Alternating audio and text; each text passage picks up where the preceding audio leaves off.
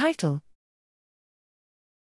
Infliximab for treatment of adults hospitalized with moderate or severe COVID 19.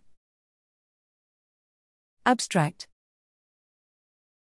Background Immune dysregulation contributes to poorer outcomes in severe COVID 19.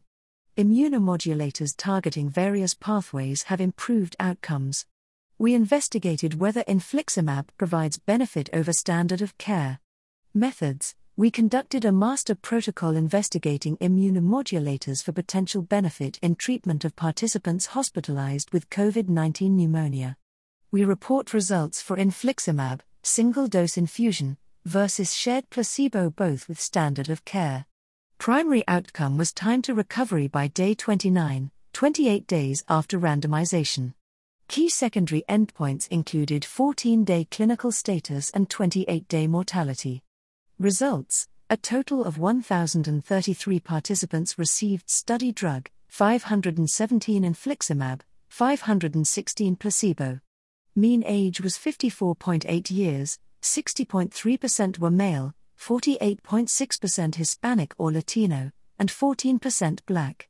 No statistically significant difference in the primary endpoint was seen with infliximab compared with placebo, recovery rate ratio 1.13, 95% C 0.99 to 1.29, p equals 0.063. Median, IQR, time to recovery was 8 days, 7, 9, for infliximab and 9 days, 8, 10, for placebo.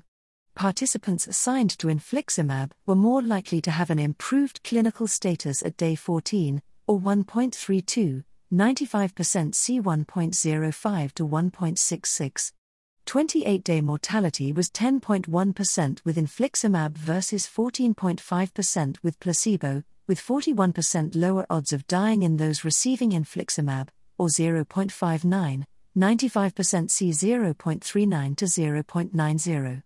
No differences in risk of serious adverse events, including secondary infections. Conclusions Infliximab did not demonstrate statistically significant improvement in time to recovery.